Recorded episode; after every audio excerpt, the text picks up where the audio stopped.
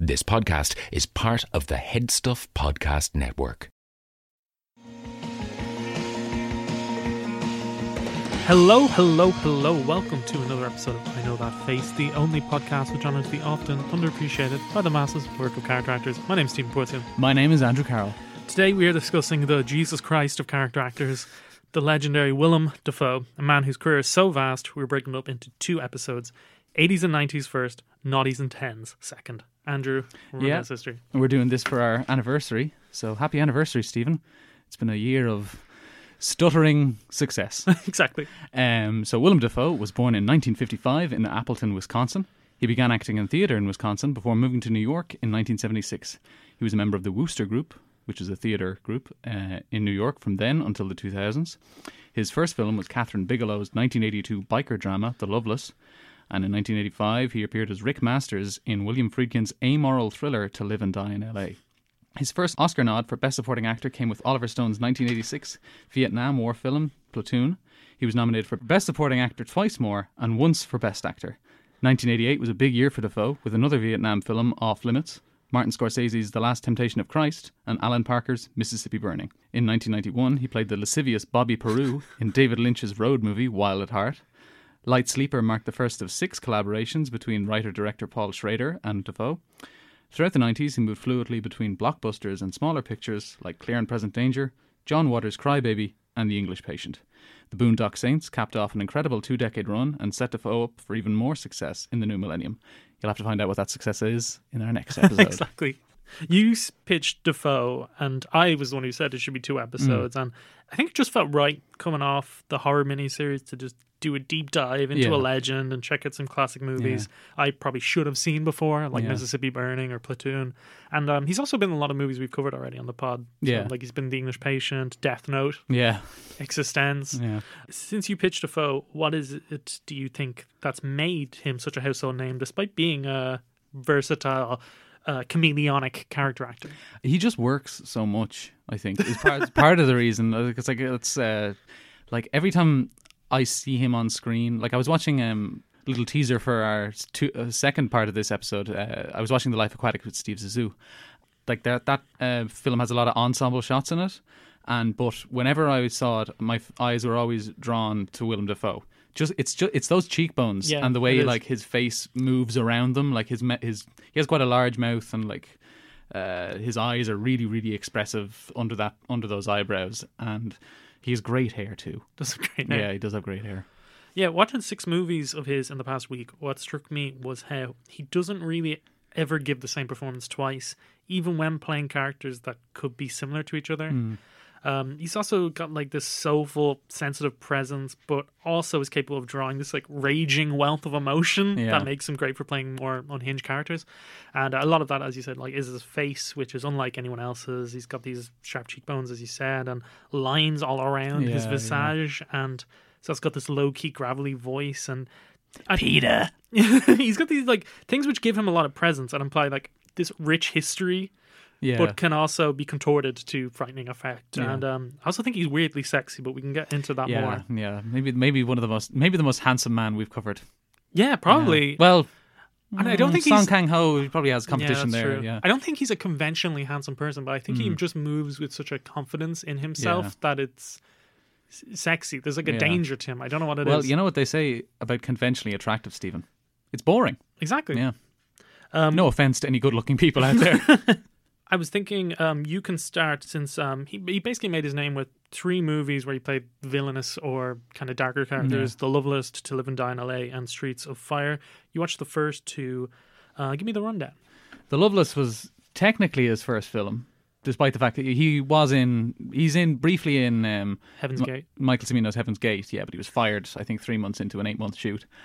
Um, so in The Loveless, he plays Vance, who's an outlaw biker stopping off in a small southern town on his way to the Daytona 500 race.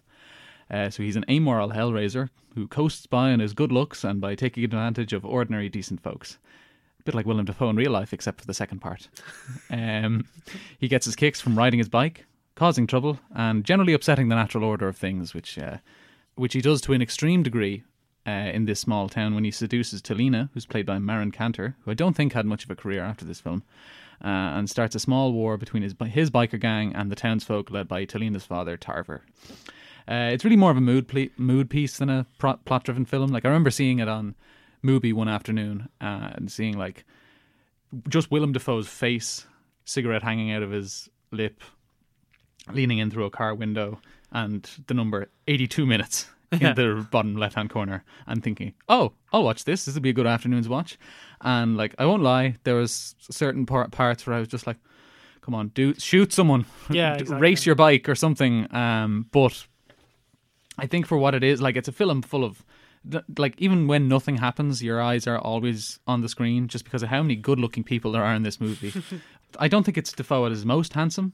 That- That's definitely into Live and Die in LA, and like it was his first leading role, and he really like burns up the screen. Like he smolders and sizzles, and every time he's on screen, you're like, it's like what, um, if you've ever watched a fire burn, and you just your eyes are just drawn to it, and uh, it seems like all sound drops out, and you can only the only thing you hear is the crackle of the fire and the fire itself, and it looks like almost this breathing thing. That's Willem Dafoe for me. That's amazing. Yeah.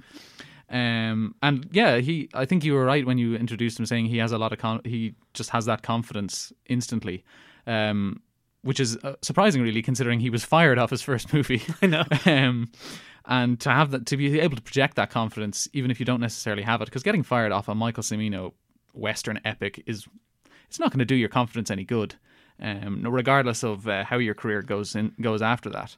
It's a good Um, story to tell. is a good after- story, yeah, yeah.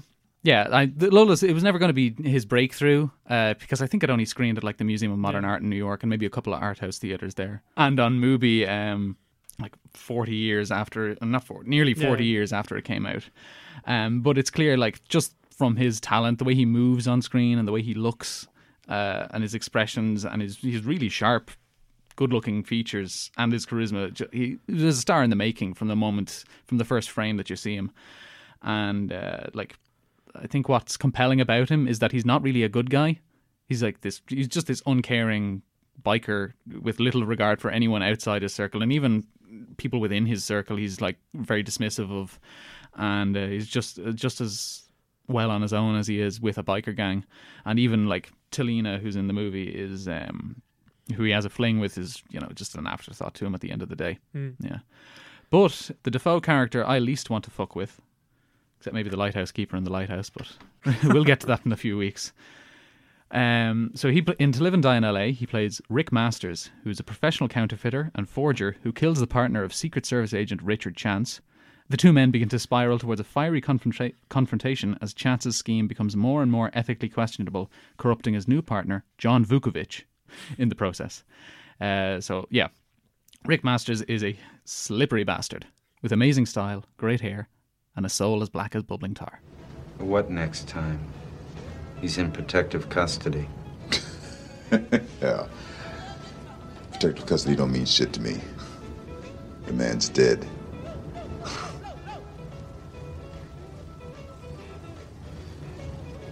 In a pig's ass. Want my paper, Jeff? I can't afford to have it circulating right now.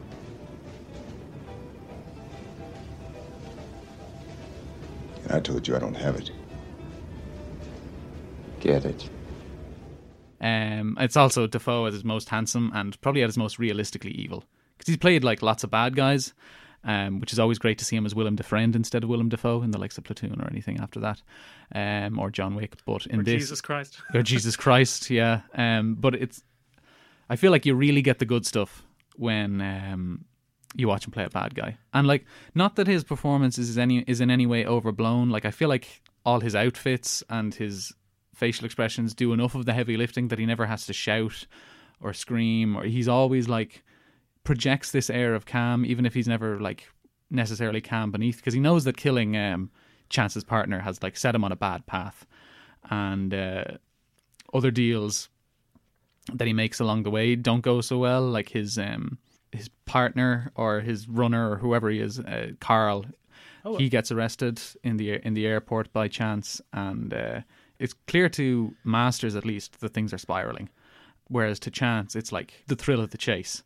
Like it becomes less about revenge and more about you know getting this guy just to prove that that I'm because in William Petersen's head, at least in the, the character was this guy who has a badge and a gun, and that puts him not only above the law but above life and death, and uh, that's what makes his li- his life and his job so thrilling for him. Whereas forging and counterfeiting, that's Rick Master's job, and he's obviously been to prison, and he obviously doesn't want to go back, and um, it's one of those films that like from the open once you see the poster you know that it oozes like 80s excess machismo and danger.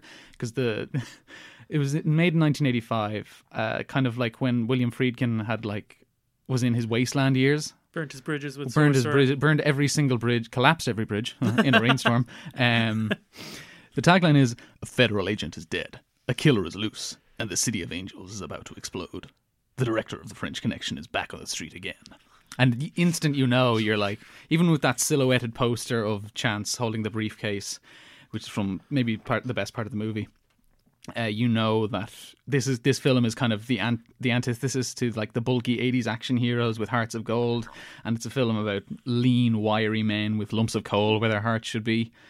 And uh, like it's probably the most he, Masters is probably the most frightening villain out of like Friedkin's oeuvre um, you know, maybe Killer Joe and Pos- the possessed Pazuzu. Regan, Pazuzu, yeah, have uh, are the only competition he has there.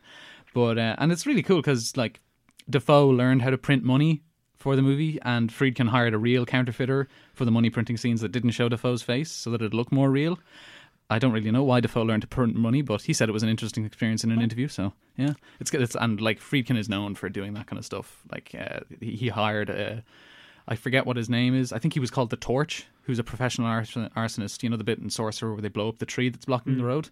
Yeah, he hired a professional arsonist to come out and blow up the tree. He's of that Michael Mann era where it's like, Yeah, got I'm gonna a- hire. i I'm gonna hire cops to play thieves. Yeah. and I'm gonna play, hire thieves to play cops. exactly. Yeah. He's like, look, if we're making a movie about this, we might as well get the real guy. Yeah, yeah, exactly. And I think Masters is kind of this avatar of the excess that generated a great deal of cruelty and criminality in the Reagan years in from 1980 to 1988, which kind of bled into law enforcement and turned men like Chance and Vukov- Vukovic into cavalier, anything goes agents. And uh, I don't know if it's my favorite Friedkin film, but I think it always it always just edges Sorcerer out of the top spot whenever I watch it. And then whenever I rewatch Sorcerer, it edges Yeah, to Live yeah. and Die in LA out of it. You've written about all these movies on Head Stuff. I have, yeah. Because I, I feel like Friedkin has like five or six masterpieces. Hmm. So if you want to see what they are, Yeah, check out Andrew's article. Yeah, well, we talk about Platoon. sure. Yeah. I love this place at night. The stars. There's no right or wrong in them. They're just there. That's a nice way of putting it. What happened today is just the beginning. We're gonna lose this war. Yeah, Charlie Sheen stars as Chris Taylor, who enlists in the Vietnam War because he wants to help his country, uh, but is quickly confronted with the miserable conditions of U.S. soldiers there, and also the pointlessness of the Yeah. conflict. And while there, he sort of has a devil, an angel over his shoulder. The devil being the ill-tempered and indestructible Staff Sergeant Robert Barnes, played by a scarred-up Tom Berenger. And the more pleasant and cooperative and also muy fuego, Sergeant Elias, played by Willem Dafoe. Uh, Berenger and Dafoe were both cast against type at the time and were both Oscar nominated for their performances, and uh, with good reason, I'd say. What, what did you think of Dafoe? I thought he was great. Um, I would have liked to see more of him. Oh, really? Yeah, Okay. because you see so much of uh, Barnes, and great, amazing. But I think, um, yeah, I, uh, Willem Dafoe's character Elias, uh, he has it's probably the most iconic death scene, maybe in death pose at least in Yeah. cinema. It's like Jesus Christ. Jesus Christ stretched out on the cross. Funny enough, and um, yeah, and I think um, that it arrives too early for me. That moment. I think if the movie was maybe uh, if you had an extra half an hour in the movie, Yeah. and you gave a bit more of that half an hour to Willem Dafoe, and then you know whatever killed killed him off. Great. I get what you mean. Yeah. Because I, I like Oliver Stone movies, but he's a very maximalist, Absolutely. bombastic Yeah, filmmaker. yeah. Like, this is the guy who wrote Scarface. Yeah. In Natural Born Killers, I believe the camera never angles on a straight horizontal level the whole movie No. because he wanted to capture, like, Insanity. Exactly. Um, even something like talk radio, which based on a play, is just so fucking loud, you know. And while he's great at eliciting a reaction from viewers, I feel like a little of him goes a long way. And I think that a lot of Platoon is very big and broad. Like Charlie Sheen is this naive Yeah, young soldier, Tom Berenger is this tough as nails, psychotic sergeant, and they're they're archetypes we've seen before, just played Yeah, up to ten. yeah. But I feel like Dafoe sort of single handedly gives the movie a subtlety that I don't think is there on the page. Like Elias is every bit as proficient in combat as Barnes' character and is unafraid to fight. Yeah, They yeah. talk about him being a Nam for three years. It's actually funny because John C. McGinley's character says, Guys, in three years, and he thinks he's Jesus fucking Christ or something. and, you know, Dafoe went on to play Jesus in The Last Temptation of Christ. Yeah, he's not a pacifist, but he talks about becoming like disillusioned with the war and feeling their efforts aren't making any difference. And he takes a stand against Barnes when he starts torturing and killing Vietnamese villagers for Yeah. information. And he's also a stoner who likes looking at the Yeah, stars. yeah. And I don't know if you'll agree with me, Andrew, but he has this kind of I don't know, like I think he's so sexy in this movie. Like there's that scene where Sheen comes into the den where they're all smoking weed Mm. Yeah, and yeah. Sheen takes his first ever hit of Mary Jane Yeah. and Sergeant Elias is like then the worm has definitely turned for you, man. Feel good? And he's like, "Yeah, it feels good. I got no pain in my neck now because he'd been shot in the neck." Yeah. He goes, "Feeling good's good enough." And then he makes him like Oh, he fe- feeds him his own blowback through through the barrel of a shotgun. Yeah, Yeah. it's amazing. Yeah. Um, there's also the part where Dafoe is planning this like one man assault through the jungle when they come under fire, and Sheen offers to help him, and he just smiles and says, He's "I work "I faster alone." I work faster alone. Yeah, and you can see the light in his eyes because he, you get the sense that Barnes and Elias have found what they're good at in life, Hmm. but um, I think uh, Elias still has some of that desire to like.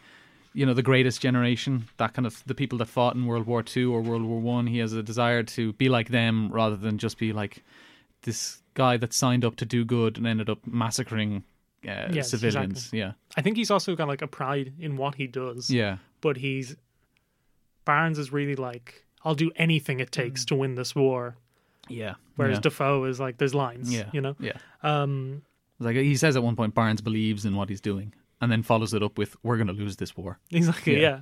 And like Platoon is filled with these like big moments and like the finale where Sheen is like mowing down the enemy with machine guns, Yeah. screaming like "You fuckers!" and then turning to like a fellow soldier and being like, "It's fucking beautiful."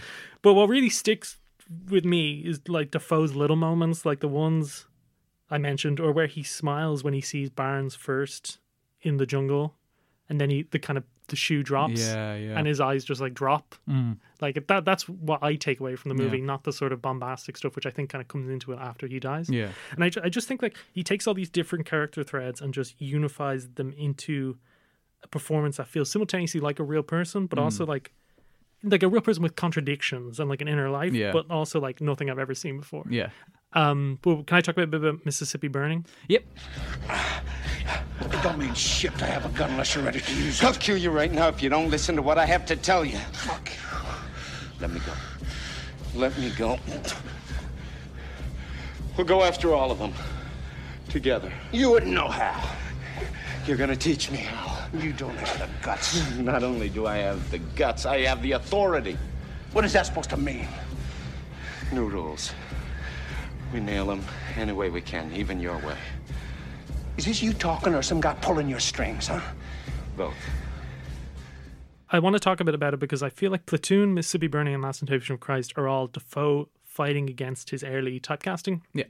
Absolutely. They also have elements that all feel Christ-like in how their characters want to do good, but they're also like different performances. Yeah. Yeah, so directed by the recently passed away Alan Parker, who made a bunch of incredible movies like Midnight Express, Angel Heart, and The Commitments. Someone I have a lot of time for.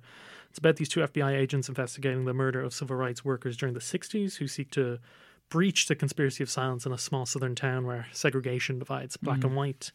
The younger agent, trained in FBI school, played by Willem Dafoe, runs up against the small town ways of his former sheriff partner, played by Gene Hackman. Uh, it basically chronicles their investigation against Ku Klux Klan activity up until the point where Dafoe's character realizes his Boy Scout methods won't work and um, you have to color outside the lines to achieve Yeah, justice. yeah. Have you seen this movie? Before? I have. Yeah, I saw, saw it back in I think uh, fifth or sixth year when I was seventeen or eighteen. But Yeah. I really loved it at the time. I haven't revisited it since, and I think Willem Dafoe kind of fades into the background a bit for me, uh, just in my memory. But because I feel like when you cast Gene Hackman in a movie, you know, yeah, you're, it's kind of the best. yeah, But um, you're I- light, you're lighting a fire that can't be put out. It's it's this, that this movie's that classic Hollywood thing of being so well assembled Mm. and so well acted that you're almost able to look past its problematic elements. Yeah. almost Mm. I'll say because like it is quite glaring that it, it's it's a we- very well intentioned movie for sure Mm. about the horrors of racism in America, where all the main characters are white and pretty much all the black characters are very passive. Yeah. And also, like Frances McDormand is in the movie playing the unhappily married wife of one of the racists who gives um, Gene Hackman's character information against She's her married to Brad Dourif and she's not happy. I know it's crazy. Chucky himself, Yeah.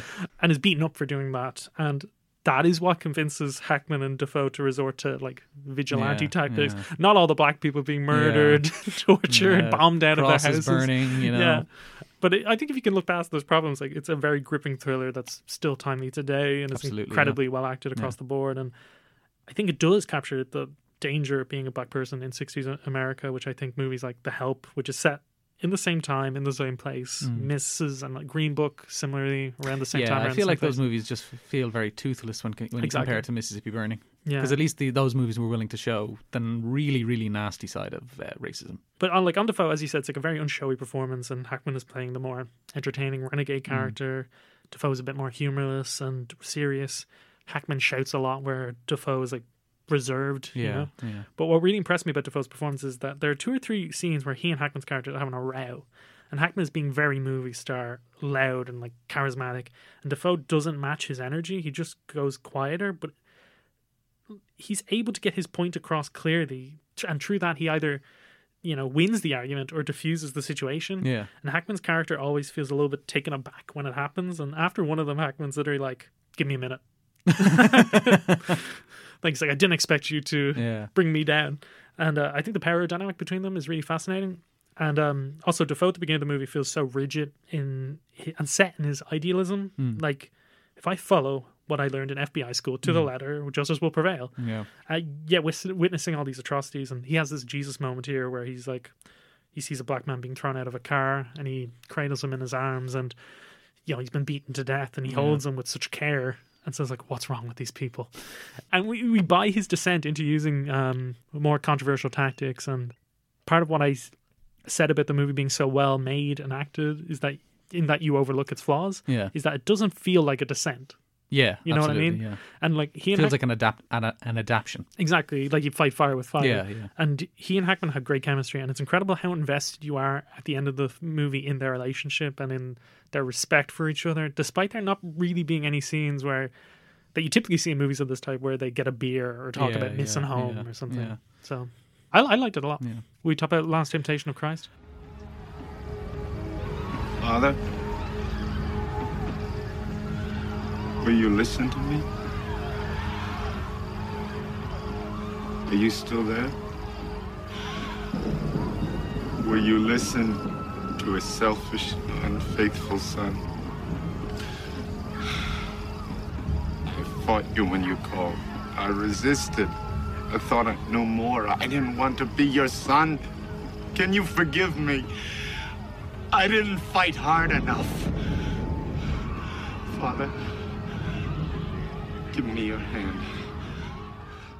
The artwork for this episode is that scene in Last Temptation of Christ where he turns the water to wine. Yeah, and he's like- yeah, it's perfect. We should get that commissioned. so yeah, in the Last Temptation of Christ, Willem Dafoe, eh, Willem Dafoe, Willem Dafoe, that's his rap name. Keep that in, Charline, please. Keeping it in double it. Um, he plays Jesus of Nazareth, a humble carpenter who, after being told he is the Son of God, becomes the uncertain leader leader of a largely peaceful revolutionary movement and is eventually crucified for inciting unrest against Roman rule. And along the way, he, he I don't know, performs a few miracles or something. Take it away, Stephen. Yeah, watching Platoon and Mississippi Burning, I feel you get an idea of what a Willem Dafoe Jesus Christ performance would look like. Hmm. And while there are elements of those characters that carry over, like the soulfulness of Elias in Platoon, um, uh, the unbending kindness Yeah. of the FBI agent in Mississippi Burning, it, it's very different to those two. And his take on JC is not really what you'd expect. JC. Forgive him, Father. He knows not what he does. is it's not really what you'd expect, but it's sort of what you need to be compelling as Jesus in a movie, yeah. especially in this revisionist version Yeah. of Christ's story. Like Dafoe's taken the character as someone at war with himself, like someone who wants to be normal but has been placed with this burden to Yeah, be humanity's yeah. savior that he doesn't understand because God's only really communicates to him through these visions, full of Yeah. symbolism, He works in mysterious ways, as they say. as they say. And I like don't know who they are, though. he, he knows he has to fulfill the mission God wants of him, but he doesn't think he's strong enough and he's scared of dying. Mm. There's none of the assuredness of the characters in Platoon Yeah, and Mississippi yeah. Burning. And I'm not the most religious person, but I've always thought of Christ as being someone who always knew what was in store for him. And this, this being with supernatural powers, like something greater than man. Yeah, yeah. And I think what Dafoe does is add a humanity and like a vulnerableness Yeah. that I can empathize with and understand. And I think he grounds him. Yeah. And I love how prickly and unlikable and ungraceful he is throughout the movie out of fear, something which is really only broken in these moments of divinity where God speaks to him or, sh- or shares with him his purpose, or when he finds wisdom himself and is shares with his followers. And Yeah. I remember as a kid going to many masses with my aunties and grandparents and being bored hearing Yeah, stories from here. the New Yeah, Testament. yeah. But I was so invested in the Last Temptation of Christ, and like it's a, it's a slow moving movie, and it maybe took like twenty or thirty minutes to really like Get get there, engrossed. But like, it made me cry. I thought it was like a beautiful piece of art, and it made me understand Jesus a little bit Yeah. better. And I just think it's so crazy that like Scorsese received death threats over it from yeah. Catholics. Yeah. It, its release caused a terrorist attack Yeah. in France. You know, That was the funniest thing about last last year when uh, Avengers Infinity War came out and people like all the Marvel fanboys were like, uh, "Oh, you suck, Martin Scorsese, for saying our movies are theme parks or whatever." And it's like the man went up against the full might of the Catholic Church, and you think you can somehow get to him through through online internet threats? Grow up. But I think what I like the most about the Last Temptation of Christ is uh, its religious themes. No, um, but- well, uh, I like how I, I like what you're saying, in that it makes Jesus, you know, human and flawed and uncertain. Because a lot of these, a lot of movies about Jesus, like you catch them, you catch them anywhere. Like there's so many, but they all, they're all the same formula. They're all Jesus, the greatest hits. It's like Yeah. ABBA Gold or whatever. Um, and I think like it's a man who's slowly coming to terms with his fate and his faith, obviously, because the two are intertwined.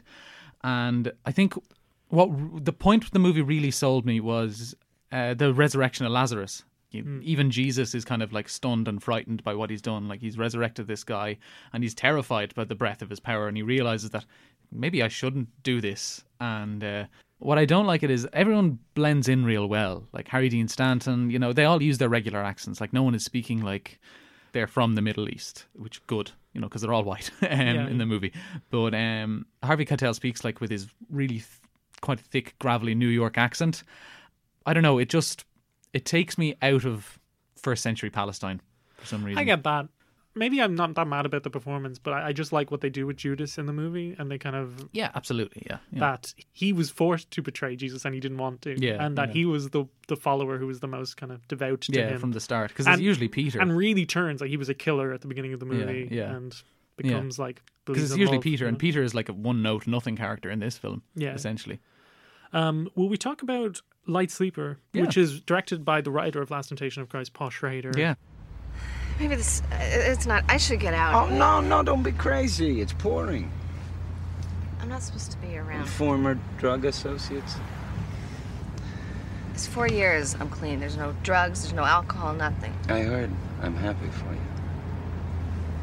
It's still not easy. I know. Mary, you don't have to avoid me. I'm straight. Yeah. Two years now. Just came that time. I tried to tell you. I wrote, I called. What I think is really funny about Paul Schrader's movies is it's crazy how certain people just make the same movie over and over yeah, again. exactly. Like the men in unusual professions who, due to both internal and external pressures, are driven to a breaking point. Yeah. And it's Taxi Driver all the way to First Reformed, Yeah. with Light Sleeper, Affliction, uh, American Gigolo, Yeah. all these films in the in between. Um, do you want to break down Light Sleeper's plot? Sure. Willem Dafoe plays John LeTour, a drug dealer experiencing a crisis of identity after his boss, who's played by Susan Sarandon, uh, reveals she's going into the cosmetics business, leaving him jobless. And along the way, he meets an old flame whose mother is dying and who used to be an addict of uh, whatever, what I presume is- he sells cocaine. So she used to be a cocaine addict. And uh, So did he as well. yeah, but is, as like you said, is the Schrader experience of a troubled protagonist who occasionally writes writes his thoughts down in a diary, documenting his spiraling personal and professional life. It's uh, not uh, not the best of these kind of Paul Schrader movies. Certainly good though, and Very- one yeah, of very the- good, One of these movies yeah. where it's a bit like Last Temptation of Christ as well, where Yeah. it, ta it takes you like 30 40 minutes maybe to kind of get into the rhythms of Yeah. it, but the payoff is hugely rewarding. Yeah, and yeah. It's all these little details coming together, and as you watch this man's like life implode, Yeah, I think it is maybe the funniest of them of the ones I've seen. probably. And Yeah. it, I love its kind of milieu, Yeah, this sort of New York upscale, slightly seedy community. Uh, I saw a quote from Dafoe where he said, "I'm always very fond of laconic, cut-off characters that have a rich inner life." And I feel like his characters in both Light Sleeper and Affliction are like that. Well, Yeah. Affliction is another Paul Schrader movie which I watched, Willem Dafoe. Um, I like that, which is probably why he likes Schrader so much. Yeah. Like he allows him to play in that sandbox. And I think LeTour, Dafoe's character, is so fascinating in that he's this person who is drifting to a way of life he cannot sustain. Yeah, He's kicked his addiction to drugs, uh, but still deals drugs. You know, the only people he sees are the other dealers yeah, who, like, he probably knew when he was an addict or his upscale clients. And Yeah. even his future in that job seems uncertain because of the Susan Sarandon ones to Yeah. start the cosmetics business. Like the woman he loves, like can't stand being around him because she's a recovering drug addict and doesn't want to date a dealer. And it's a character that Dafoe's face with its lines and crevices feels made for, Yeah. like im- uh, like implying a history we don't see. It's a performance that's full of little details that feel really lived in and add up to this great character study. Like he's mostly working nights and he always looks tired. yeah, He's quiet because he doesn't want to raise too much attention to himself. He never says it out loud, but he's lonely and has this melancholic Yeah. energy, like he's just smiling through the pain. There's that scene where he goes into the high end restaurant and sells to two young women, and I don't think you hear the dialogue fully, Mm. But he tries to engage them in conversation and he hangs around just a little bit too long. And you, you sort of get the impression he was hoping they'd ask him out for the night. yeah, yeah, And even the way he does the transaction, like he looks at the woman's face as he slips her the drugs under onto on the table, Yeah. like under his hand. And like he doesn't even need to look at what he's doing. Like he's done this a thousand times. That's so graceful. We never see the little baggie Yeah, with the dust. Again, like in Mississippi Burning, like when he starts to unravel here due to his ex-wife relapsing or pressure from the cops or uncertainty over his future and he becomes more unhinged he shows up at his psychic's house and it's like has my luck run out um, you buy it because he's amazing at knowing exactly how he plays on screen Yeah. and how much of his raging emotion uh, to draw upon in each individual moment Yeah. i think I want to go back to how funny it is for a second because Yeah. there's a bit um, where Susan Sarandon is on the floor of her apartment counting money she with this. is so hot in this movie Yeah. can we say Yeah, we can. yeah Where she's on the floor of her apartment, uh, counting her money with this Hasidic Jewish guy, and uh, she's trying to get him to stay, and he's like, "No, no, I really need to go. I really need to go. Come on, stay for dinner. We'll talk about Zionism." And she just, he's like, "No," and leaves. and she, Or- she's like this counting machine's great like she's never seen one of them before or the bit where um, Willem Dafoe and his uh, ex girlfriend or wife or whatever are kissing in the middle of a hospital corridor, and there's just these two really guys funny. trying to move move a dead body past them. Like, excuse me, excuse me. Like, oh, sorry. yeah That bit's great. And the sta- the stakes uh, never feel as high in this movie as they do in say like Taxi Driver or because he's never really rescuing anyone in this movie. He's just after money, I think, at the end. And it- he's, I think he's also scared that the, the character played by Victor Garber wants him dead. yeah, yeah. well. Yeah, Maybe he overreacts a little bit. Yeah. Yeah, and it's essentially Taxi Driver for like the ugly hangover that was the 1990s because you Mm. know people had done so much cocaine in the 80s that they had basically put themselves into a recession. yeah. I also like how uplifting Light Sleeper is, like, Yeah. unambiguously. yeah, yeah. Like, Yeah, because at the yeah, because at the end of Taxi Driver, you have that uncertainty, and you have the uncertainty at the end of First Reformed as well. Um, but with Light Sleeper, it's uh, very much grounded in the real world. maybe this is what'll shake him out of his rut, even though yeah, it seems yeah. bad. You know. Yeah, what I mean? yeah. As you heard in the intro, this show is part of the Head Stuff Podcast Network, Ireland's largest network of independent podcasts. There's plenty of other great shows to check out on the network. Here's a taster of one. Hi, I'm Kate. And I'm Porrig, and we host the Behavioural Vaccine Podcast. We're behavioural scientists who met through improv comedy. And so each week we bring the two things together to explore how behavioural science can be applied, but in a fun way. There's a little bit of research, There's a good bit of messing. and there's loads of practical tips on everything from how to save money to how to maintain your friendships. Think about this like a behavioural vaccine to get you through winter 2020. Go on, sure, give us a listen. And now, back to the show. Um, can I talk a little bit about Affliction? No. Okay. no, go ahead. Uh, Affliction is, I think, equally good to Light Sleeper, uh, maybe even a bit better. It stars Nick Nolte as a cop in this small snowy town investigating a hunting accident uh, while also living in the shadow of his abusive, hypermasculine father, played by James Coburn, who won an Oscar for his performance. Dafoe plays Nolte's younger brother who narrates the film. It's not a major role, like he maybe has three big scenes. His character lives outside the town as a teacher, um, only returning for his mother's funeral. But his entrance into the film pivots it away from this mystery we've seen before into a story about the lingering trauma of abuse. Yeah. Um, Say all the genre heads were like, "Oh, for fuck's sake. Paul!" His performance is noticeably like very different to Nolte and Coburn's, and a little weird at first. That he's not gruff and big like Mm. them. He's quiet and sensitive, but he he has this amazing scene. Uh, where he and his brother are talking about their upbringing, and he says that after hearing about his dad hitting Nolte with a bottle as a kid, he became careful around his father, and he said, "I was a careful child, and I became a careful adult, but at least I was never afflicted by that man's violence." And it, it's such a beautiful sad scene because affliction, exactly.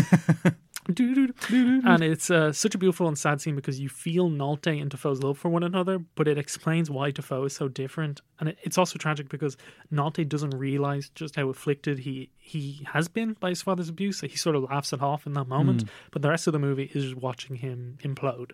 Yeah. So I just think Dafoe sort of changes the whole temperature of the movie in a great Yeah. way.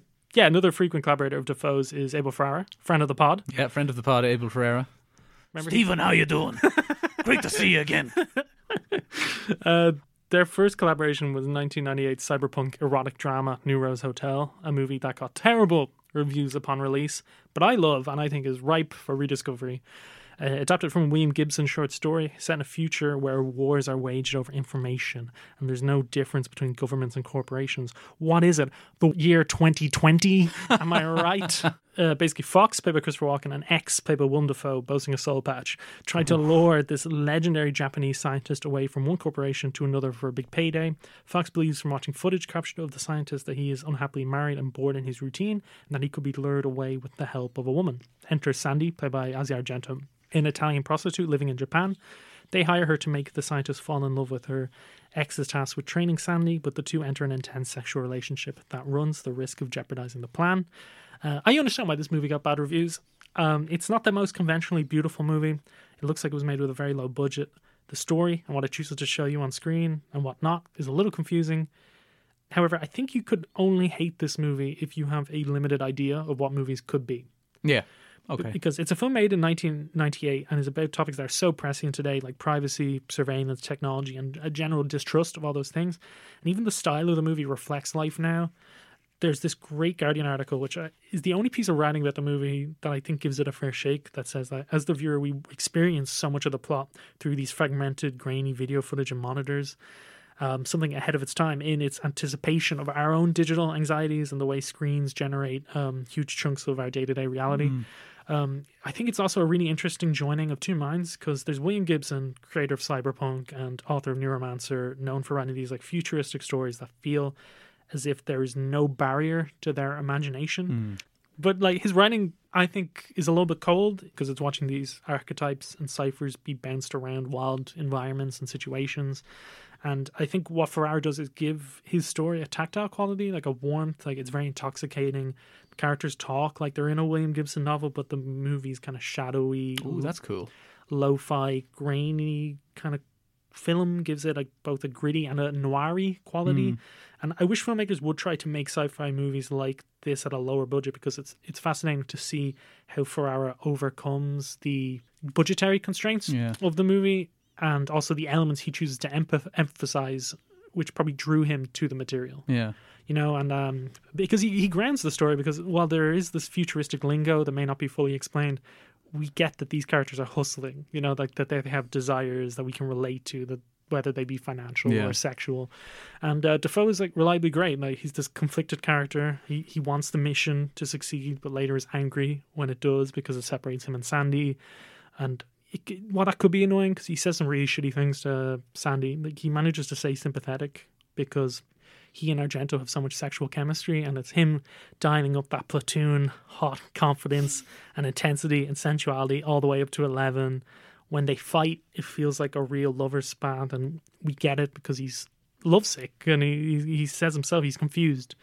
And um, without spoiling, like how emotionally invested you are in the final act depends on how much in, how invested you are in Dafoe's struggle specifically, because it's essentially him holed up in the titular hotel, suicidal, replaying scenes from the film we've already seen, like in his mind, now privy to information he and we didn't know before. Yeah. And I can imagine that last act being the part where people who wanted a more conventional film just like fully flee the theater. Yeah, you yeah. know what I mean? Um, because it's repetitious for sure. Hmm. But by that point, I was so invested in Dafoe and his relationship was that I, I found it really compelling. Adding and it kind of adds a more personal layer to the film's thesis, Yeah. which I think kind of boils down to who can you actually trust. Yeah. Um, I liked it a lot. Oh, I just wanted to shout out his wild performance in Wild at Heart because it's a movie where he out crazies Nicolas Cage Mm. playing a disgusting looking gangster Yeah. with greasy slick back hair, a pencil mustache, and rotting teeth. Uh, he's just someone ugly on the inside and out, uh, who you can't wait to get their just desserts. And they do in maybe the funniest death ever in a movie where he is kind of gunned down by cops and then as he's falling falls on his own shotgun and shoots his head off. it's amazing. Um, is there any movies that you from his noughties and from his tens that you're particularly excited to revisit? As the uh, he is a, one, one of only two good parts to 2002 Spider-Man. The other being J.K. Simmons. So I was And the other being Sam Raimi. yeah. So I was excited. the whole movie. Yeah, I was excited to revisit that. And uh, when he's on screen, great, electric, fiery. When Tobey Maguire's on screen, just put me to sleep now. I am excited to revisit Inside Man, Oh, the Spike Lee yeah. movie. Rate, review, subscribe wherever you get podcasts. Email I know that facepod at gmail.com if you have a suggestion of who you'd like us to cover or you're someone who works in podcasts, film, media who'd like to be on the show. Follow us on Twitter at I know that face P1. Follow us on Instagram at I, at I know that face. Thanks to Charline Fernandez for editing and running the Insta. Andrew, where can people find more of your work? Well, if you want to tell me how good my Abel Ferrara impression is, uh, you can find me at Andrew underscore Carroll zero at twitter.com. If you want to read about what we play, how we play it, and why we play it, visit the Head Stuff Gaming section. Follow me at Stephen Porzio on Twitter. Check out the Headstuff film page. See you later, Cinephiles. Bye bye.